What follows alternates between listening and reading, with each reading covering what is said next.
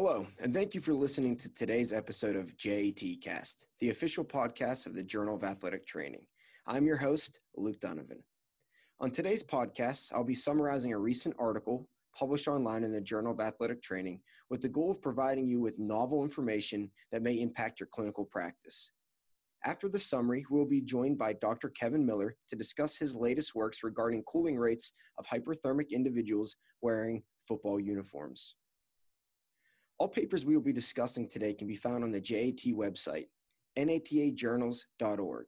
And please remember that all content from JAT is open access to all readers thanks to the funding of the National Athletic Trainers Association. Let's survey the scene.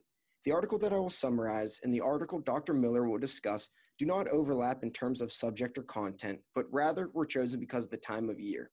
As American football seasons across all levels wane, and as spring sports get underway, it is a great time for athletic trainers to reevaluate all emergency procedures and to revise or implement injury prevention programs for upcoming seasons such as baseball. For these reasons, I'm excited to have Dr. Miller join us today so he can provide an update on cooling procedures for patients wearing football equipment. During our chat, we will also find out if the results of his latest study can be applied to spring sports. Prior to being joined by Dr. Miller, let's find out whether shoulder range of motion is truly a predictor of arm injuries among baseball players. This article is titled, Shoulder Range of Motion and Baseball Arm Injuries, a Systematic Review and Meta-Analysis. This article is by Dr. Garrett Bullock and colleagues from Mountain River Physical Therapy, Duke University, and ATI Physical Therapy. Upper extremity injuries among baseball players commonly occurs across all levels, with incidence rates ranging from about 3.5 to almost 6 injuries per 1,000 athlete exposures. The high injury rates and continual increase in the incidence is attributed to increases in playing volume and changes in shoulder range of motion. Specific to shoulder range of motion, previous literature has suggested that in response to the large stresses endured during pitching, both soft tissue and bony adaptations occur within and around the glenohumeral joints that ultimately change shoulder range of motion. Some studies have found that soft tissue adaptation can be modified through the sleeper stretch and the use of instrumented soft tissue mobilization. The effects of interventions geared to improve soft tissue changes, and perhaps most importantly, the relationship between shoulder range of motion and upper extremity injury. Therefore, by way of a systematic review and meta-analysis, the authors aim to assess the quality of evidence of current literature and to determine the relationship between shoulder range of motion and the risk of upper extremity injuries in baseball players. Now let's discuss the methods used within this study. The study was completed by adhering to the preferred reporting items for systematic reviews and meta-analysis, also known as the PRISMA guidelines. Using PubMed, CINAHL, Embase, and Sport Discus, an electronic search was completed by a medical research librarian using a set list of vocabulary related to range of motion and shoulder anatomy. Following the search, 2 independent reviewers determined relevance and adherence to the inclusion and exclusion criteria. Studies were included if the participants were baseball players aged 13 years or older at any competition level who had an assessment of shoulder range of motion, being internal rotation, total range of motion, external rotation, or horizontal adduction in either the supine or prone position. Other inclusion criteria was that healthy cohorts were tracked prospectively or retrospectively for injury and included injury incidence or injury rate. Studies were not included if they were cross-sectional studies that compared healthy participants and those who were in pain or injured, case studies, papers written in a language other than English, shoulder range of motion measurements not taken in prone or supine position, participation in a sport other than baseball, or any study that lacked injury data. Finally, all studies had to be published within a peer-reviewed journal. The following measures and comparisons were made within the meta-analysis. Injured and uninjured group differences for absolute shoulder range of motion and throwing versus non-throwing shoulder range of motion deficits for internal rotation, external rotation, and total range of motion, which was defined by adding both internal rotation and external rotation together. Injured and uninjured group differences for horizontal adduction were assessed solely for absolute range of motion due to the lack of data reporting for throwing versus non-throwing shoulder range of motion deficits. The results of the study are as follows. The initial search generated 707 studies. Following review of the titles and abstracts, the full text of 18 studies were evaluated to determine eligibility. Of those 18 studies, 6 were included as part of the quality assessment and analysis. Across the 6 studies, 1,056 participants were included. Specific to study quality, all studies provided level 2B evidence since they are all a prospective study design.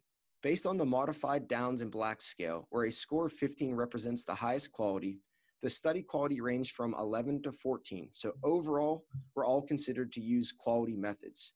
However, common areas that reduce the quality of the studies and should not be overlooked when interpreting each individual study were that examiners from 3 studies were not blinded to participants' throwing arm during assessment, 4 studies did not have a sufficient power, which increases the risk of a statistical error, and finally, only 1 study included confounding variables such as pitch count within their analysis.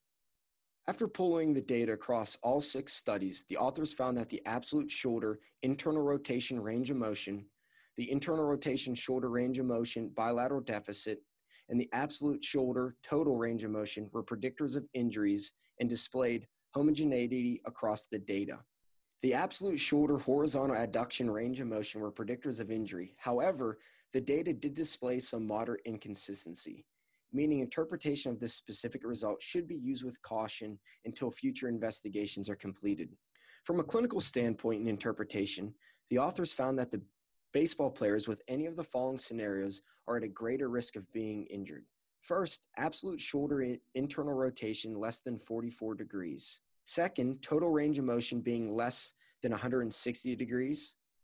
Third, side-to-side deficits in internal rotation in excess of 5 degrees. And finally, side-to-side deficits in total range of motion in excess of 8 degrees. Athletic trainers should consider these findings when designing upper extremity injury prevention programs. It would also most likely be beneficial to include these measures as part of a baseline injury and return to sports screening in an effort to decrease the upper extremity injury risk.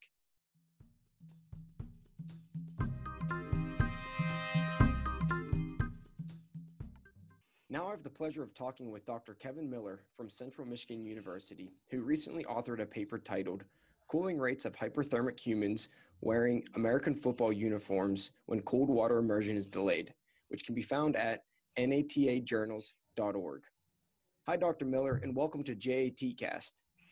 Hi, Luke, Chris, great to be with you. Thanks for the opportunity to do this. Can you introduce yourself and tell us a little bit about your background? Sure. My name is Kevin Miller, and I'm a full professor in the athletic training program here at Central Michigan University. My area of research expertise is in exertional heat illnesses, and specifically, I really look at 2 different heat illnesses, primarily exercise-associated muscle cramping and exertional heat stroke.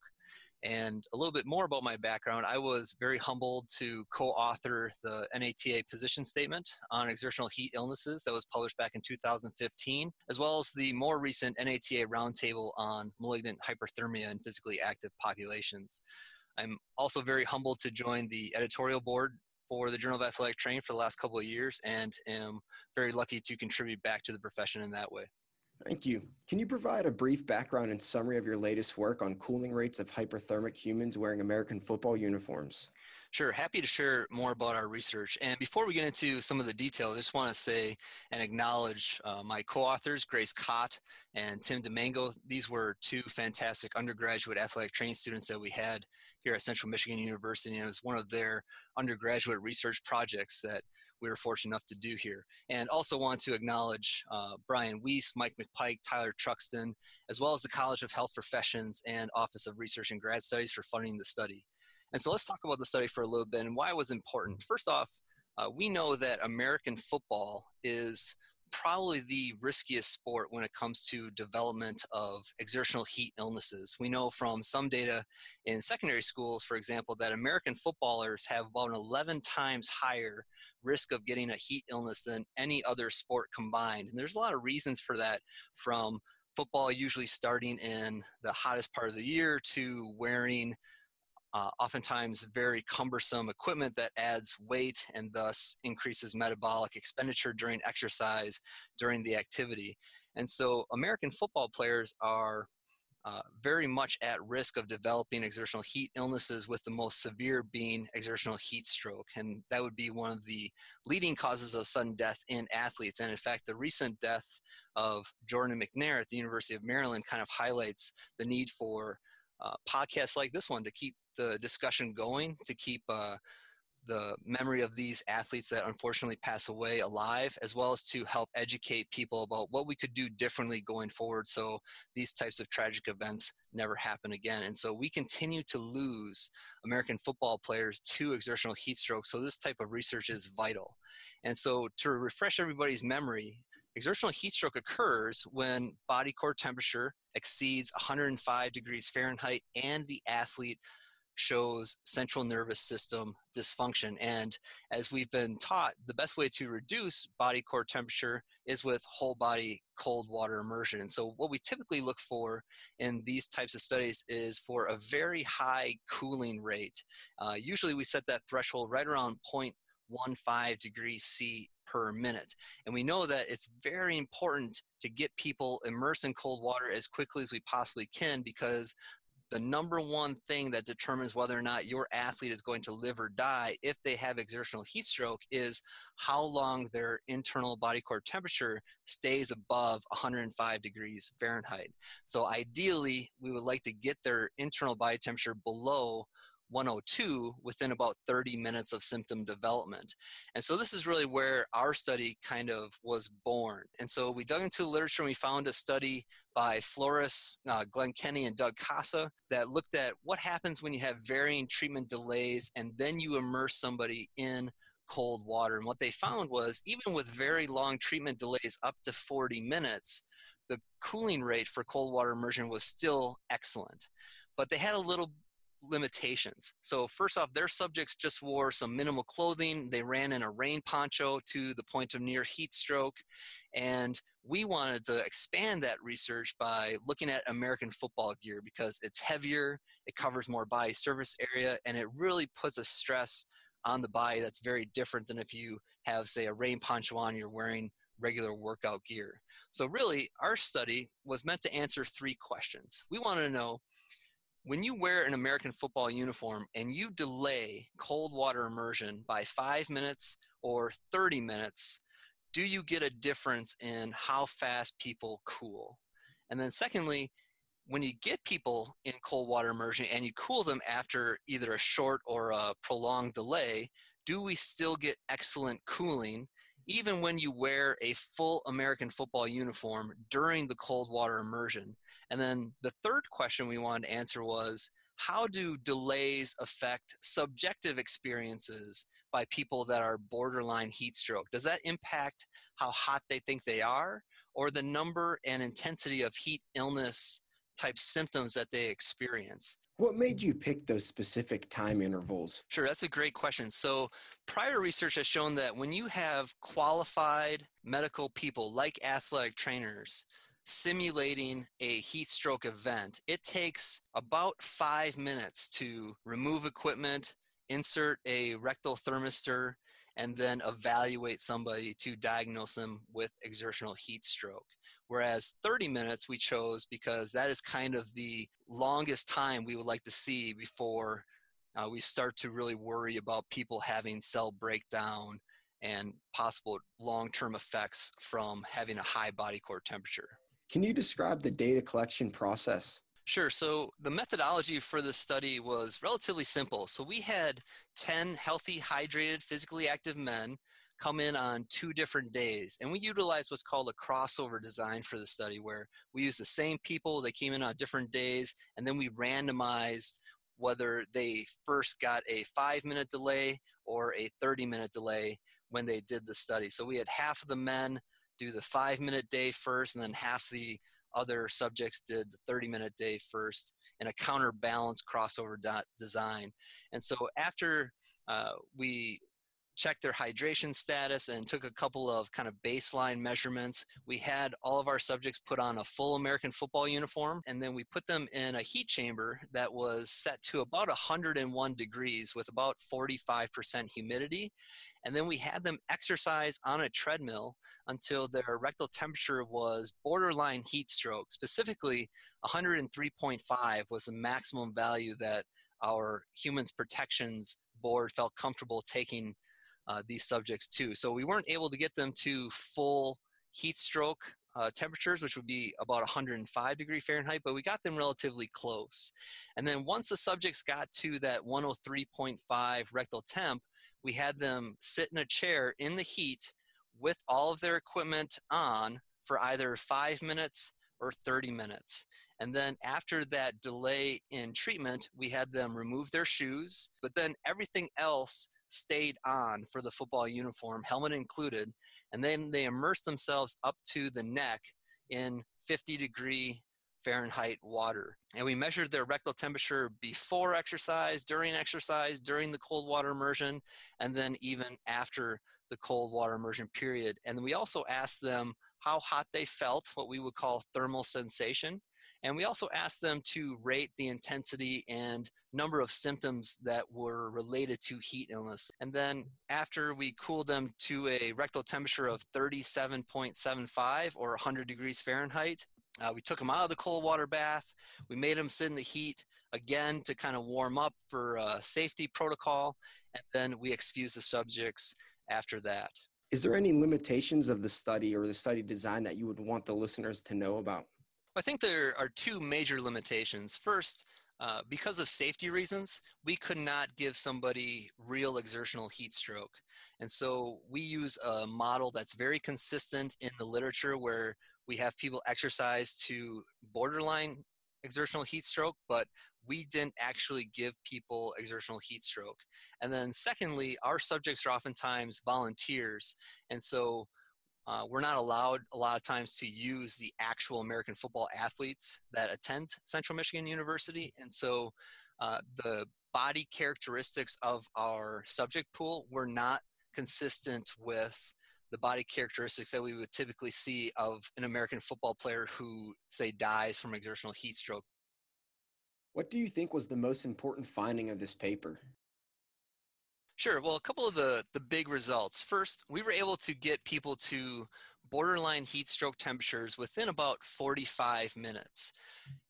After the 5-minute delay occurred, what we noticed was rectal temperature actually rose a little bit. In fact, we got people to a rectal temperature very close to 40 degrees Celsius, which would be, again, very close to exertional heat stroke, but not quite meeting that definition of exertional heat stroke. And that's really normal. And that's a learning point for athletic trainers, because when you stop exercise, that blood flow that was once in the exercising muscle comes back to the gut upon exercise cessation. And so it's normal to see an actual increase in rectal temperature if exercise stops.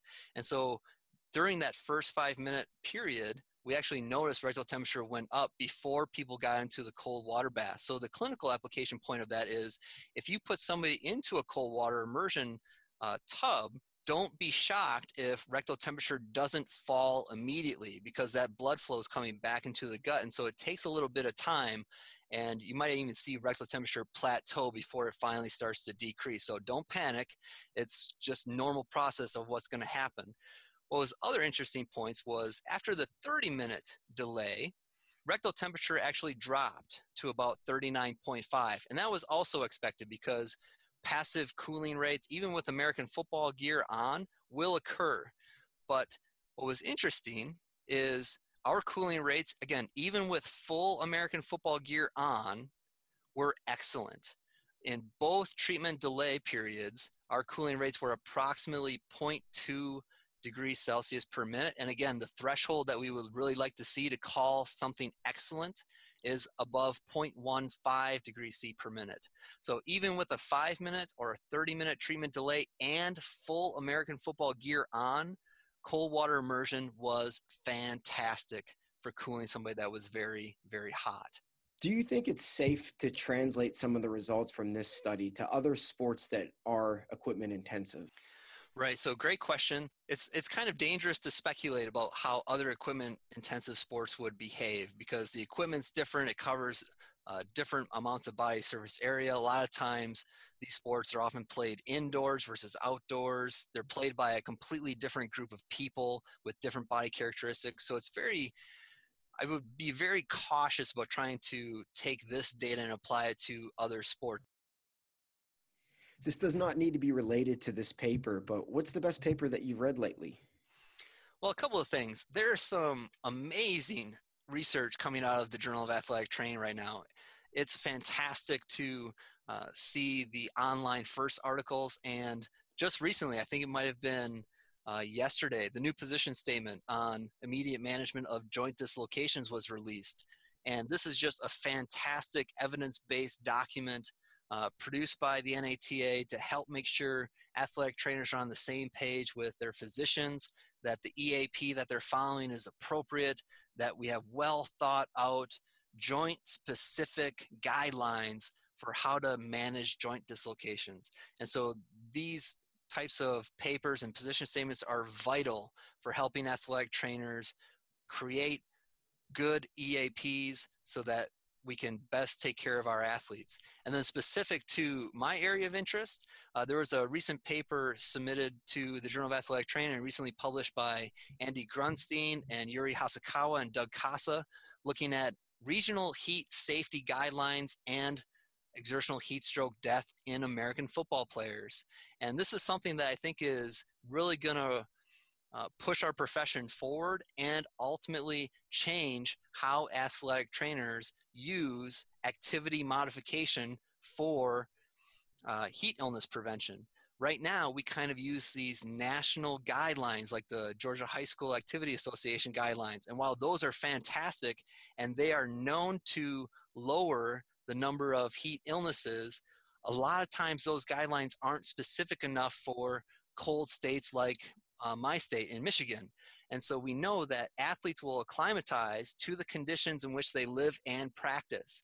But when they encounter maybe abnormally high days of heat stress, if you're using a national guideline that maybe used Georgia as its kind of standard for what is a hot temperature, then a lot of times the northern states and the colder states, they might not cancel practice when maybe they should have because their temperatures usually don't get that hot.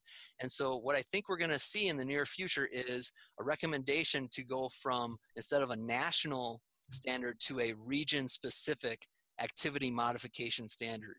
And so I would say to athletic trainers, start looking at those types of things, start looking at your own state and your own weather patterns to see whether or not you can implement those region-specific guidelines to better take care of your athletes and modify practices according to your own region rather than maybe a national standard that used a very hot state. Dr. Miller, thank you for taking the time to answer my questions. This has been very informative. We appreciate everything that you've done so far and all the hard work that you continue to put out in JAT. All right, thank you so much for the opportunity. I appreciate it. Well, that is it for today's JATcast. Please remember to rate and subscribe to the podcast, which is available on iTunes, Google Play, Spotify, and Stitcher. You can find out more information about upcoming podcasts and other JAT events on our Twitter, Facebook, and Instagram accounts at JAT_NATA. Thank you for listening and keep a lookout for next month's JATcast.